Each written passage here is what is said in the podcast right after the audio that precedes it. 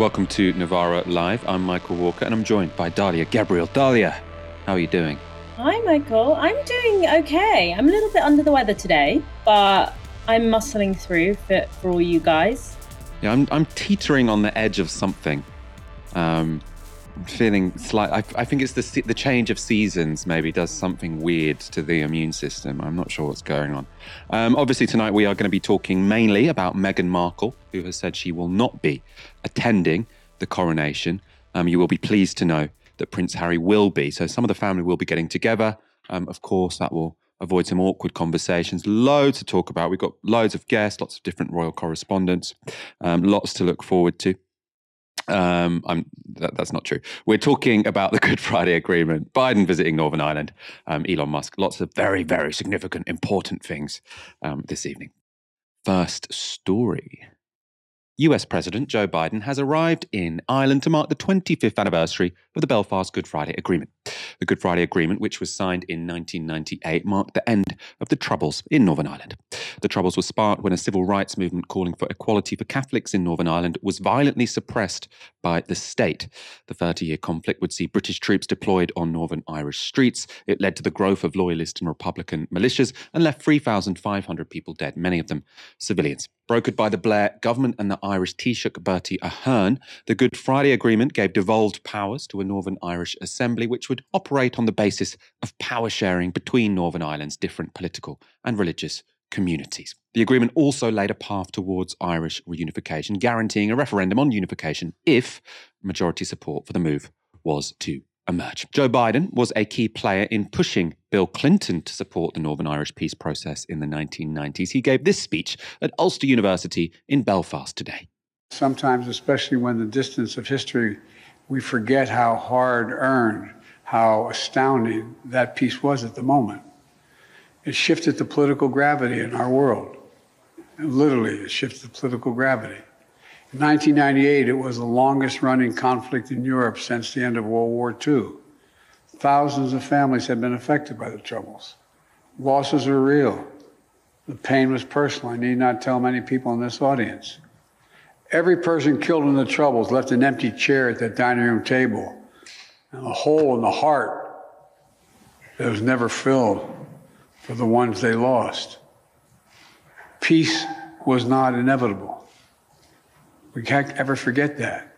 There was nothing inevitable about it. As a friend, I hope it's not too presumptuous for me to say that I believe democratic institutions established through the Good Friday Agreement remain critical to the future of Northern Ireland. It's a decision for you to make, not for me to make. But it seems to me they're related. An effective, devolved government that reflects the people of Northern Ireland and is accountable to them. A government that works to find ways through hard problems together is going to draw even greater opportunity in this region. So I hope the assembly and the executive will soon be restored. That's a judgment for you to make, not me, but I hope it happens. That was a pretty clear steer from the US president to the unionists in Northern Ireland still blocking power sharing in Stormont. That's the DUP. They've refused to form an executive since February last year, citing their opposition first to the Northern Irish Protocol and now to the Windsor Agreement, which replaces it. That's meant the country's devolved government has been defunct ever since. But Biden's speech doesn't look likely to shift the stalemate, and the DUP have accused Biden of being, quote, anti British. This was former DUP leader Arlene Foster on GB News. He hates uh, the United Kingdom. I don't think there's any doubt about that. Uh, and um, I just think uh, the fact that he's coming here won't put any pressure on the Democratic Unionist Party at all. Quite the reverse, actually, because he's seen by so many people as just simply pro Republican and pro nationalist. Foster was joined by other prominent DUP politicians in panning the president's visit. Nigel Dodds is the DUP's leader in the House of Lords. He told The Telegraph this Pressure from an American administration which is so transparently pro nationalist constitutes no pressure on us at all. Our decisions will be taken with the interests of Northern Ireland at the heart of our thinking. That's not what the Americans are about, especially Joe Biden, a man who hates Britain. A bit like Ed Miliband's father. Obviously, a reference to the Daily Mail article. I don't actually think Ed Miliband's father hated Britain. Very good Marxist author. And the visit also took place in the context of an uptick in violence in the six counties. Earlier this week, a small group of dissident Republicans held a parade in Derry that resulted in these scenes a Northern Irish Police Service van being petrol bombed by the marchers. The parade was to mark the Easter Rising rebellion against British rule in 1916. The police van went up in flames, but no one was hurt, thankfully. Then, yesterday, four suspected pipe bombs were discovered in a cemetery, also in Derry and near to where the Easter March took place. A counter-terrorism investigation is now underway. To discuss recent developments in Northern Ireland and the significance of Joe Biden's visit, I spoke earlier to Sarah Creighton, a journalist based in Northern Ireland. I began by asking Sarah whether 25 years after the signing of the Good Friday Agreement, peace in Northern Ireland still feels secure. I think we've come very far from the Good Friday Agreement. You know, um, I've spent, you know, the past 25 years, I've grown up um, with relative peace in Northern Ireland. Um, my life hasn't been untouched by violence. Um, I was friends with Lyra McKee, um, you know, so I knew Lyra, and, and, that was obviously very devastating. But for the most part, I'm very lucky. You know, my life has been very much affected by by violence. I haven't had the same experience as my parents or my grandparents. And I think it's important not to downplay that. And I can't see us going back to what we we had before. I know I think it's really important to stay that.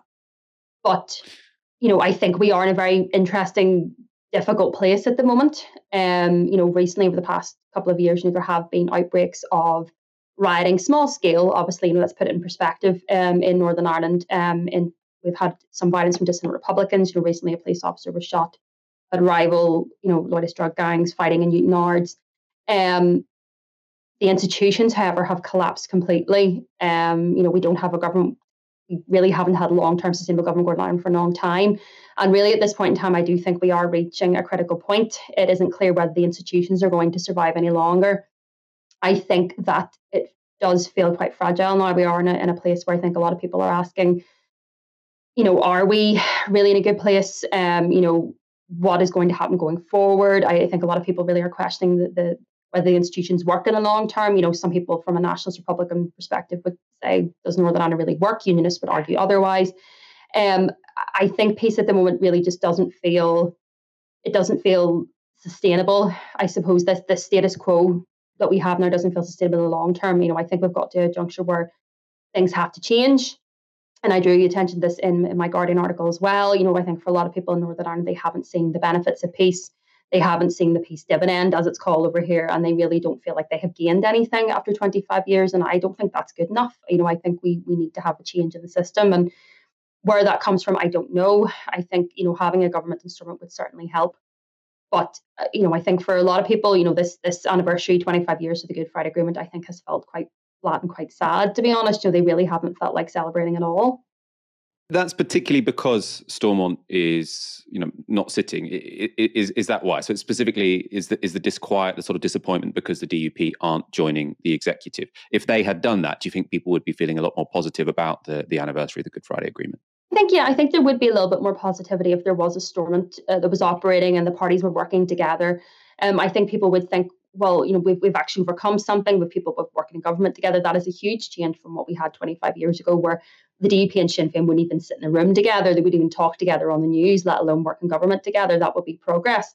Um, but I still think you would you would still hear those critical voices pointing out that the peace dividend has not been delivered to local communities. I think you would hear people say the political system needs reform. You know, the fact that it, the rules in the assembly are, are are are made up so that either party really can bring the whole thing down if they choose to um, I think you would still hear a lot of um, questioning of the economic strategy that's been implemented in Northern Ireland after 1998. I think you would still hear a lot of calls um, for changes in the education system, um, you know, the benefit system, that type of thing in Northern Ireland as well. Um, so I, I don't think I don't think if the 25th anniversary, I think if we had government, I don't think it would be a complete positive complete positivity fest. I think is one way to put it. I still think people would would be quite critical, but certainly I think if, if Stormont was back, I think that would give people a little bit of a feeling of hope. And I think for some people, um, I think really don't have a lot of hope in the system at the moment.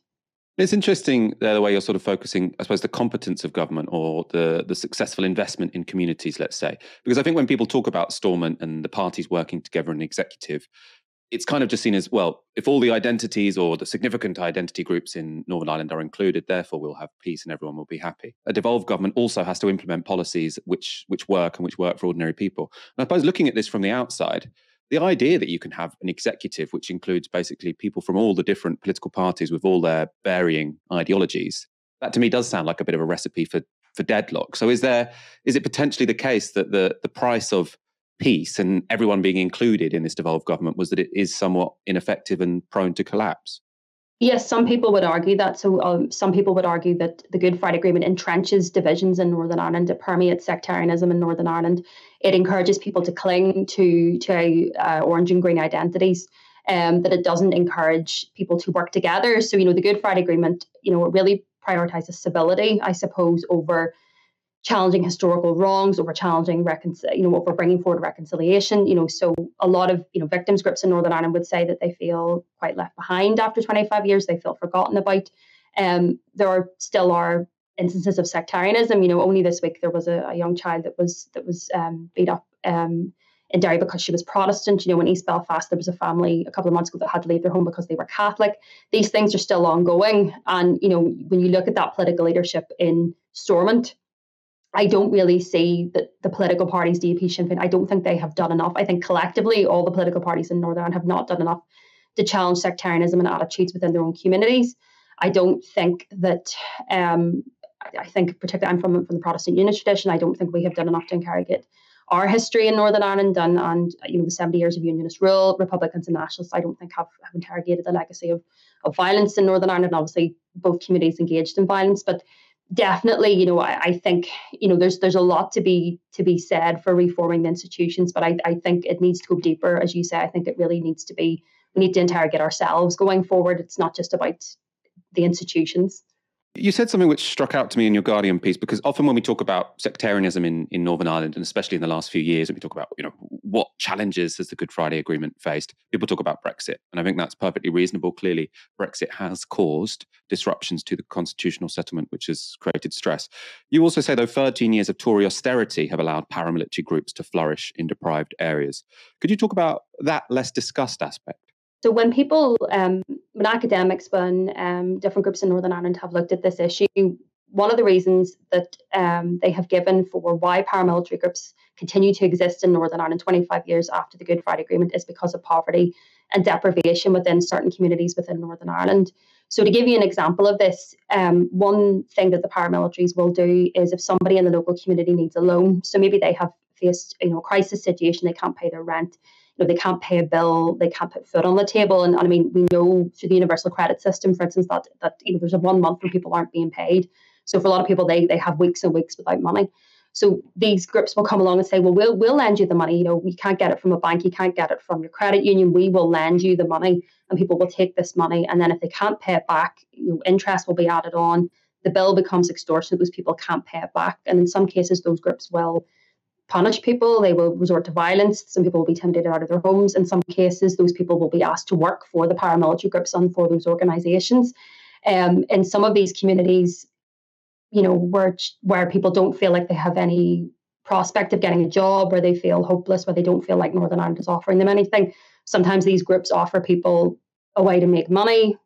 Um, some people feel that they can rely on those groups more than they can rely on the state or the police.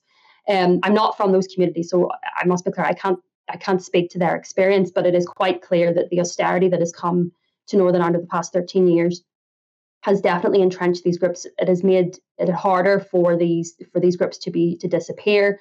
Um, so when the Tory government talks about you know peace in Northern Ireland, bringing prosperity and peace to Northern Ireland, it could actually do a lot for Northern Ireland by rejecting the agenda um, rejecting the austerity agenda that it has tried to implement for the past 13 years, uh, not just in Northern Ireland, but across obviously the whole United Kingdom as well. Finally, I mean, you've talked about a lot of problems that Northern Ireland is facing at the moment. The Biden visit, does it have any relevance to any of them? I mean, is is this a positive thing? Is this just a photo opportunity? What do you make of it? You know, Biden came, he gave a speech, you know, it was very positive. You know, we talked about, you know, uh, prosperity and investment in Northern Ireland. He talked about, you know, we encouraged the the the, the the parties to work together. But really, it was a bit of a nothing burger. You know, he didn't really put much pressure on the DUP. I, I mean, that was probably the right thing to do, to be honest, because I don't think they would listen to me if he did. Um, I haven't really felt as positive about the visit as other people. You know, there was a lot of talk about the investment opportunities from the United States and and you know how great all this is. But you know, we have had some US investment to varying degrees over the past couple of years. It hasn't really resulted and a lot of wealth on the ground. You know, the lack of an executive over the years meant that we have been able to take certain policy decisions to address systemic problems like housing. You know, my, in my day job, I work for for a housing charity. You know, I, I deal with this um, every day. Um, I, I think it has been a bit of a photo opportunity. I don't think this visit will be remembered. I think it will come and go. I don't think it's going to be the same as the Bill Clinton visit that was that, that happened during the 90s or even when Barack Obama came to Ireland a couple of years ago so I, to me, it was it was really just a bit of a photo opportunity. I think it was more really about um, Joe Biden's optics overseas. Um, so you know, I, I I have quite a negative view of it, to be honest. Um, but look, you know, hopefully something positive will come for it. But I, I don't I don't see that going forward. Let's go straight on to our next story. The junior doctors are out on strike with a second of their four day long industrial action. Their demand is pretty reasonable. They want pay restored to levels they had in 2010.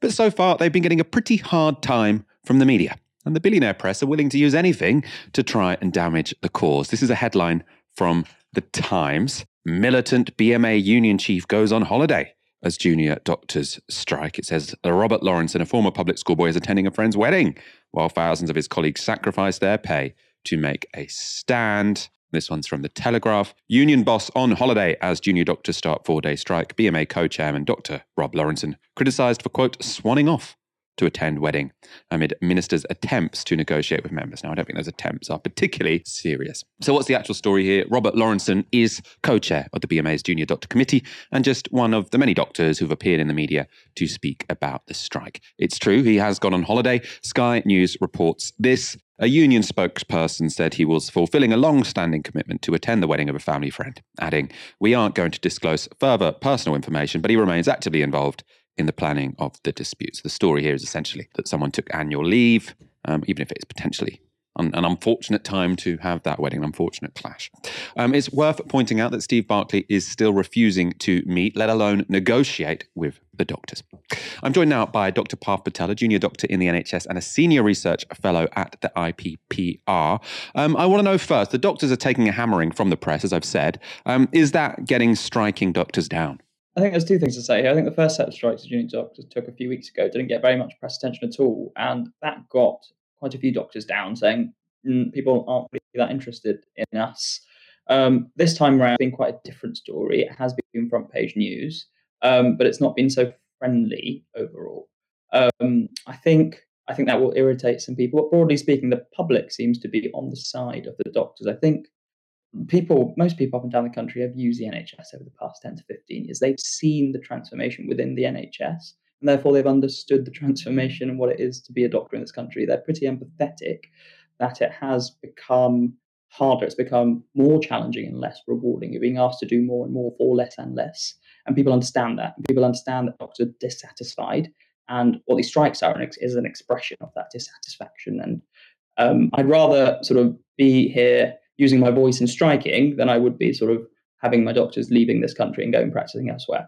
All trade unions, big democratic organizations full of you know very lively internal debate. I mean, what is the sense among doctors at the moment? Are, are, people pretty sure that this is the right strategy to go down? It was a fairly, you know, I mean, I don't think it's extreme because I think you deserve your pay restored, but it's a, you know, it's a it's a fairly bold move. This four day strike. Is there a lot of unity behind that, or are there sort of growing voices saying, "Oh, maybe we should do fewer days next time," for example? Most doctors aren't um, industrial dispute experts and certainly not versed in how union disputes work um, and put their trust in the membership body that represents them. I think there's broad consensus that doctors have felt a really steep pay cut, you know, sort of whichever way you add up, whatever inflation mark you look at, it's been one of the steepest pay cuts across professions in the UK. And I think people are feeling that that just feels a bit too much because at the same time, it's not that we're being rewarded less, you're also being asked to do more. The country's gotten older, it's gotten sicker. We haven't had policy in to stop people getting sicker. And so then you have to do more as a doctor. Um, and there's general um, agreement on that front.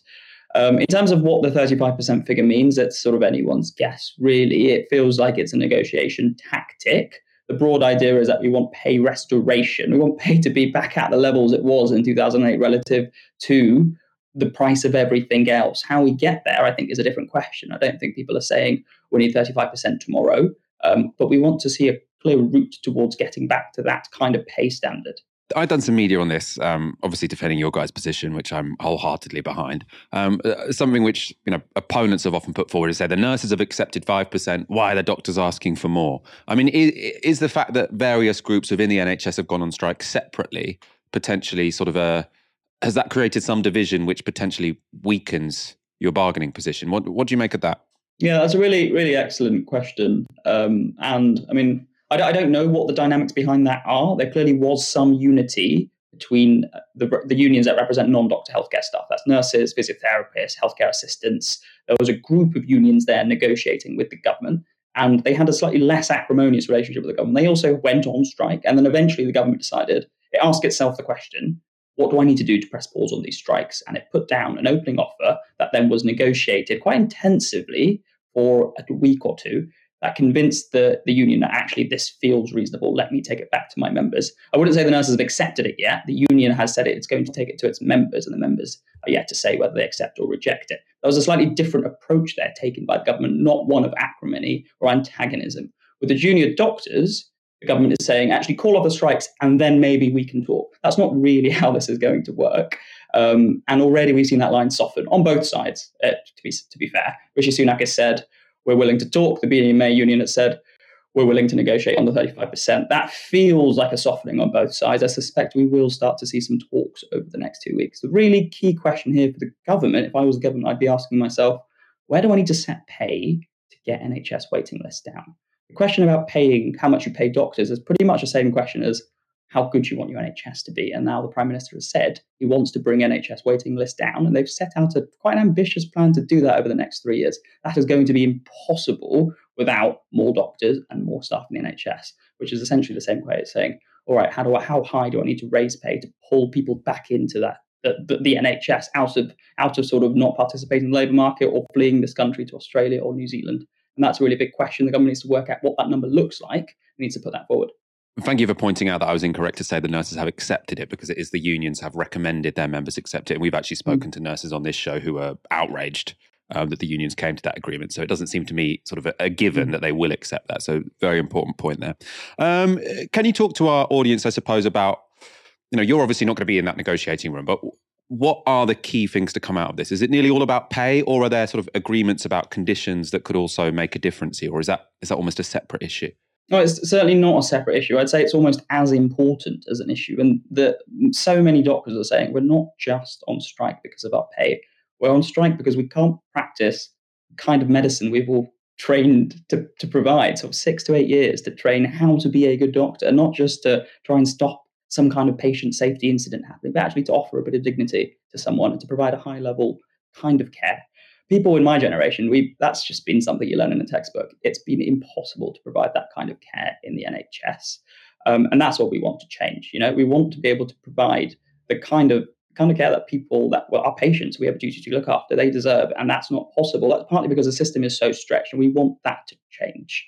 Um, and I think that's quite a big dimension of this here. The union has also said that actually we're not just on strike on behalf of doctors' pay. We're on strike because the NHS is crumbling and we need a way to rescue it. That, of course, involves more resource, but it also involves reform. And we haven't got a plan on that. No one has put up a credible plan to try and pull the NHS in the 21st century so that it functions what modern democracy like the UK wants. Something I found so striking about this dispute and the way the government are talking about healthcare workers, doctors, nurses, healthcare assistants, whoever, is that so, so recently we had politicians who were out every Thursday clapping on their doorstep to say, you know, we appreciate nurses, carers, doctors. And my impression, you know, potentially naively, I thought, look, after the pandemic ends, we've put doctors, nurses, healthcare assistants through hell. Um, presumably, we're going to reward them afterwards. We're going to change our perspective on on the significance of essential jobs and value them as they should be valued. That doesn't seem to have happened. They're saying you need to now accept a real terms pay cut. I mean, is there a sort of feeling of of betrayal. And do you think that's potentially why the doctors I don't want to use the word militant, but why the doctor mm. seems so determined to to not accept crumbs here? Is it is it because people feel like, look, we went through hell, we thought you were going to value us, you haven't. We're actually pretty pissed off now. I think there probably is some truth in that. I think the gestures that have come so far have been gestures and they broadly feel quite vacuous. Um, it feels like the tide had changed in terms of how people were perceiving doctors and healthcare staff in those two years. And all of a sudden, that's just been forgotten, and the job has somehow managed to get even harder despite us coming out of the pandemic. And you see colleagues in other countries, including in Wales and Scotland, getting um, a remuneration bonus for working in the pandemic. That did not happen in England. So that feels very much like it's part of the picture. Yes, I think I agree with that. Um, and I mean, I mean, I think Michael, it probably speaks to a, broader problem here with the British economy, right? Not just the public sector, but actually the British economy writ large, in the sense that we have this kind of mesmerizing mismatch between the contribution certain workers make to the economy and the reward they get for it. And that gap just seems to be growing and growing. And of course, doctors are part of that, but so are nurses and healthcare staff and bus drivers and lorry, lorry drivers and bin cleaners. And it's, there's, there's a reason there's certain types of people on the streets and protesting in this country, also in France and in many other industrialized economies. It's that gap between the contribution you think you're making to society and you know you're making it to society because as soon as you stop, society stops. But the reward you're getting for it is, is, is shrinking. And that leads to a whole different set of reforms, I think, that extend far beyond how much do you pay doctors. Next story. The junior doctors' strike has brought out a lot of bad commentary from our political class. On LBC, though, Ollie Dugmore from Politics Joe hit the nail on the head. Are junior doctors' pay demands fair? That's what uh, Cara wants to know. Yes. So how would you Is pay that for all you it? have to say? Would you like? Uh, well, I mean, we can get into it. How would I pay for yeah, it? Yeah, how would you pay for it? Where are you finding that money? Taxes. Okay, Tax the rich, tax them until the pips squeak. So, so The- gen- the genuinely, for what, what taxes are you raising? Hang on, one, Who one am I is- one arguing is- with? one is- Let's go. sorry, let, let Ollie set out his stall. Um, there is money in our political system. Where it gets spent is a political choice. Let's talk about the four billion pounds in unusable PPE, a lot of which that money went to Conservative Party cronies, peers, donors. It is an ethical choice how we spend money in government, and I would challenge people in this country that if they want to go out and they want to clap for the NHS during a pandemic when we were literally sending them into hospitals to confront a disease that we didn't know anything about, sometimes wearing bin liners, those people deserve fair pay. They're not. They're not actually asking for an extraordinary pay rise. They're asking for the restoration of what they were paid in 2008. That's not an unreasonable demand. So, uh, do you think part of the solution might be for the government to come forward and say, "Okay, we get that you've lost this money since 2010. We we accept that. We hmm. accept that part of your argument. We can't give you 35% now. You you don't expect it. There's no way that we can do that. But over the next three, four, five years, we will do it. And here's the proposal. Yeah, Now, that to me would be the logical way it's called, forward. it's called negotiation. No, but Ian, I, I'm sorry. Everybody has lost out. I'm sorry, Ian. Everybody has lost out. Now, that final argument was from Kate Andrews. She was formerly spokesperson for the billionaire funded Institute for Economic Affairs. She is now economics editor at the right wing Spectator, which is also owned by a billionaire. That means she should really know that not everyone has, in fact, lost out over recent years. In December last year, the Equality Trust found that the number of billionaires in the UK had increased by 20% since the start of the pandemic. That's in large part due to asset price rises, and also there was a boom in the stock market. And this is from the Guardian write up of the Equality Trust report. So the report found that the number of billionaires in the UK had risen more than tenfold from 15 in 1990 when the Sunday Times first published its rich list after taking into account inflation over that time period. Using inflation adjusted wealth data from archive copies of the rich list, it said the combined wealth of Britain's billionaires had risen from 53 billion pounds in 1990 to more than 653 billion pounds in 2022. This represents an increase in billionaire wealth of over 1,000% over the past 32 years, the report said.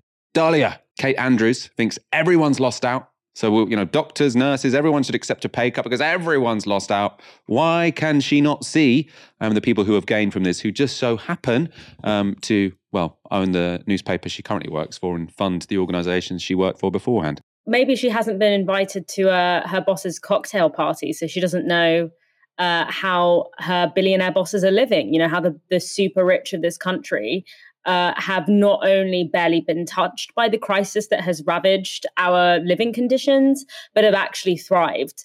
Uh, and made a lot of money out of those uh, conditions. But you are completely right, Michael, to highlight the fact that Kate Andrews is, you know, one of the many pundits that we are subjected to who have been reared by the Institute of Economic Affairs. Uh, we have to remember that the IEA is also uh, the ideological driver, or was the ideological driver between the catastrophic crisis that was Trussonomics, uh, which tanked the economy. If we had a normal media, they would not allow anyone who is associated with such a discredited economic project to be on TV acting like an expert when it comes to to economic affairs. Uh, and when she says, you know, everyone's lost out, obviously, as you've pointed out, the cream of the crop, you know, the 1% of the 1% have actually gained a huge amount from um, the economic chaos that we're all suffering from. But even if you were to take it into good faith and say, yes, like the vast majority of people uh, in this country have lost out of this economic crisis, which has you know started in 2010 and is continuing today under the management of the Conservative Party.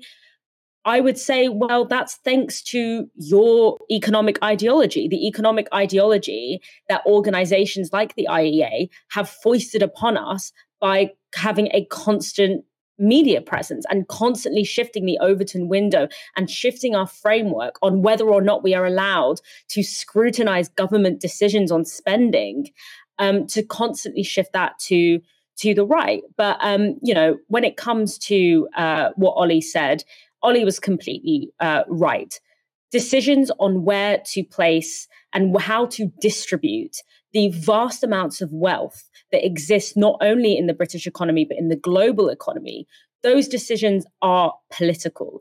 And the fact is, is that this government has made the political decision to refuse to even sit down to the negotiating table to discuss with junior doctors what restoration of pay would look like which by the way to, to restore government to restore junior doctors pay which is being p- portrayed as such a radical and unreasonable demand would cost 1 billion pounds. That is a drop in the ocean when it comes to government spending. For example on the billions of pounds of COVID contracts that went out to their crony mates, the 37 billion pounds that went out on track and trace, a track and trace system that, as we all experienced, was pretty much a spectacular failure. The four billion pounds on PPE that was unusable. When it comes to coughing up the cash that will enrich uh, their fellow class travelers, there is no problem with shelling out billions and billions of pounds. What the one billion pounds it would take to restore doctors' pay could be found in the back of the sofa.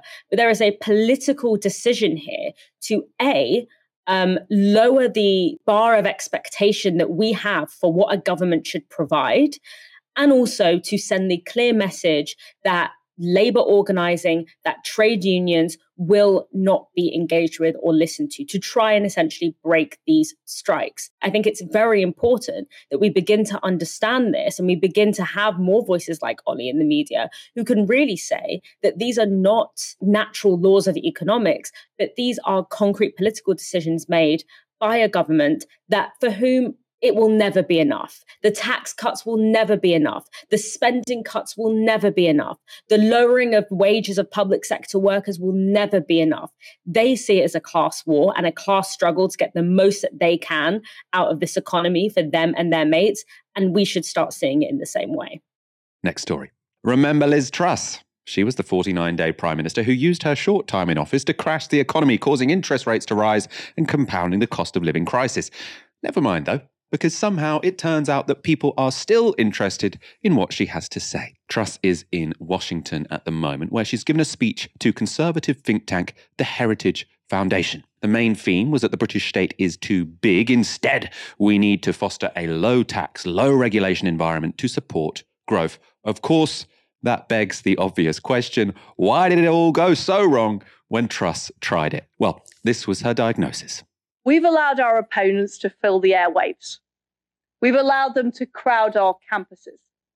And we've allowed them to use our institutions to undermine our values. We share a great heritage of freedom between our two countries. You know, the US Constitution, Magna Carta, there are many founding documents that I could mention. But that freedom is being undermined.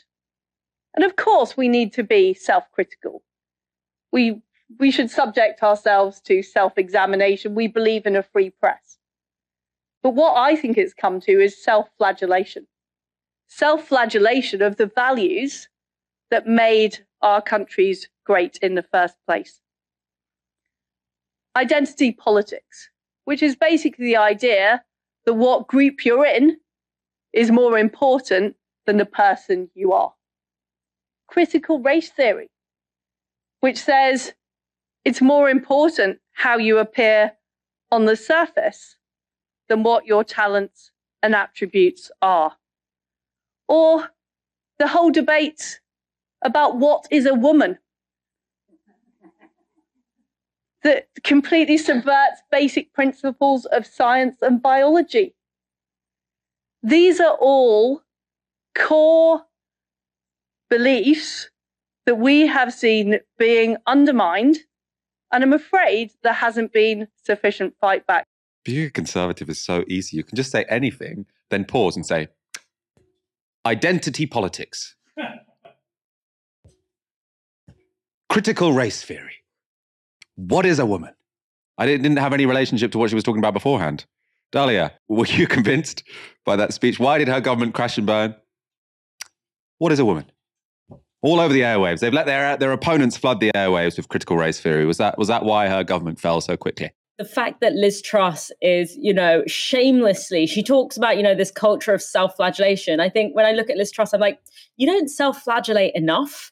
Um, because she truly is the fact that she's still uh, not only out and about, but out and about being asked her and paid to give her opinion on governance um, is honestly a testament that when you're in a certain class, you can literally just endlessly fail upwards if I tanked the entirety, if I turned up to work and tanked the entirety of Novara's finances with a series of decisions that everyone told me not to make, I probably wouldn't then get a gig as like a media consultant or like, um, you know, go walking around and telling everyone how to run a business. I would probably lose my job and have to never be part of the sector again, as would be probably correct. But I really do also think that Liz Truss blaming the wokerati uh, for why she crashed the economy um, is completely laughable. Blaming the wokerati for the fact that the IMF, which is literally the regulating institution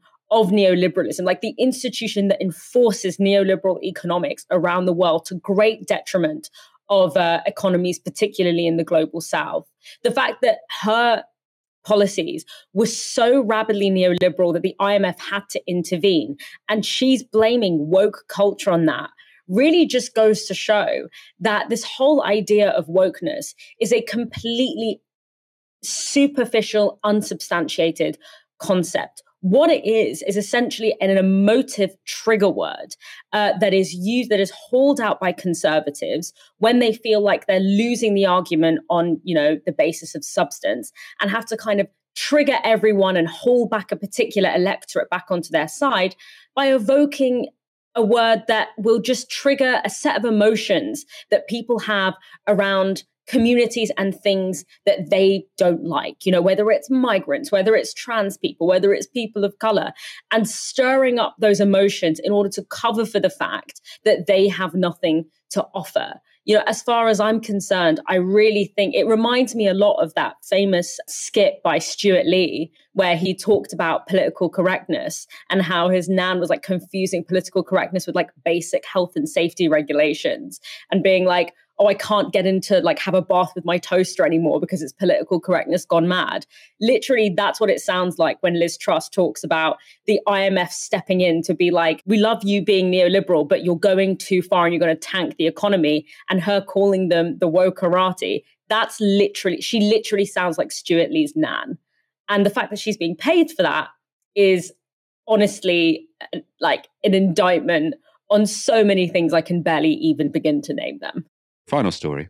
Elon Musk might usually come across as a bit of an out of his depth dweeb. But in an interview with the BBC's James Clayton, there was at least one exchange where he came out on top.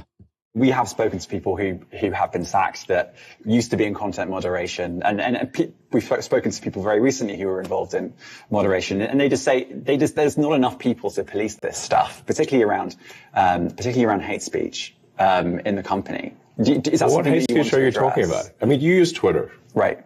Do you see a rise in hate speech? I mean, I, but just a personal anecdote. Like, what do you? I don't. P- personally, my uh, for you, I would see I get I get more of that kind of content. Yeah, personally, but I, am not going to talk to talk to the rest of for, for the rest of Twitter. So you see more hate speech personally. I would say I would see more hateful content in that in that content you don't like or or hateful. What do you mean to describe a hateful thing? Yeah, I mean, you know, just content that will solicit a, reaction, something that may include something that is slightly racist or slightly sexist, those kinds of those kinds of things. So you think if I'm, something is slightly sexist, it should be banned? I, no, is that I'm what not, you're saying? I'm not saying anything. I'm saying. Well, I'm just curious. I'm, I'm trying to understand what you mean by hateful con- content, and I'm asking for specific examples. Um, and if, and you just said that if something is slightly sexist, that's hateful content. Does that mean that it should be banned? Well, you've asked me. You've asked me whether my feed, whether it's got less or more. It, I'd say it's got slightly more. That's why I'm asking for examples.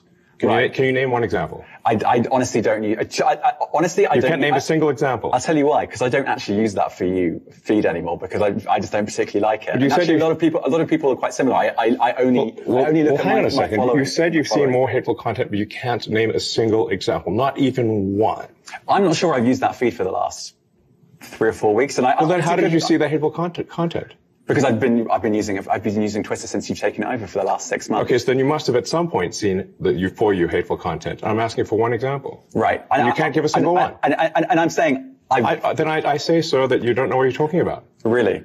Yes, because you can't give me a single example of hateful con- uh, content, not even one tweet, and yet you claimed that the hateful content was high. Well, that's a false. No, what I claimed, you just lied. What no no what I claimed was uh, there are many uh, organizations that say that that kind of information is on the rise. Now, whether whether it has on Give my me feed one or example. not, I mean, I, right, and Literally if you can't look at something one. like the, the uh, Strategic Dialogue uh, Institute in the U- in the UK, they will say that. So you, they, look, people will say all sorts of nonsense. I'm literally asking for a Right. single example, and you can't name one. Right, and as, as I already said, I don't use that feed. But let's, Well, then how let- would you know that? I don't think this is getting anywhere. You literally said you experienced more hateful content, and then couldn't name a single example. Right, and as I said, I That's absurd. I haven't, I haven't actually looked at that feed. I Then how would you know this hateful weeks. content? Because I'm saying that's what I saw a few weeks ago. I can't give you an exact example. Let's move on. We have, we only have a certain amount of time. Um, wow. That was the moment he fucked up.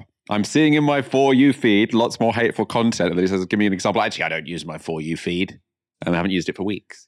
Dalia, I mean, in that guy's defense, apparently he got very short notice to do the interview. I'm sure he was a bit terrified. The most high profile interview he's done in his life.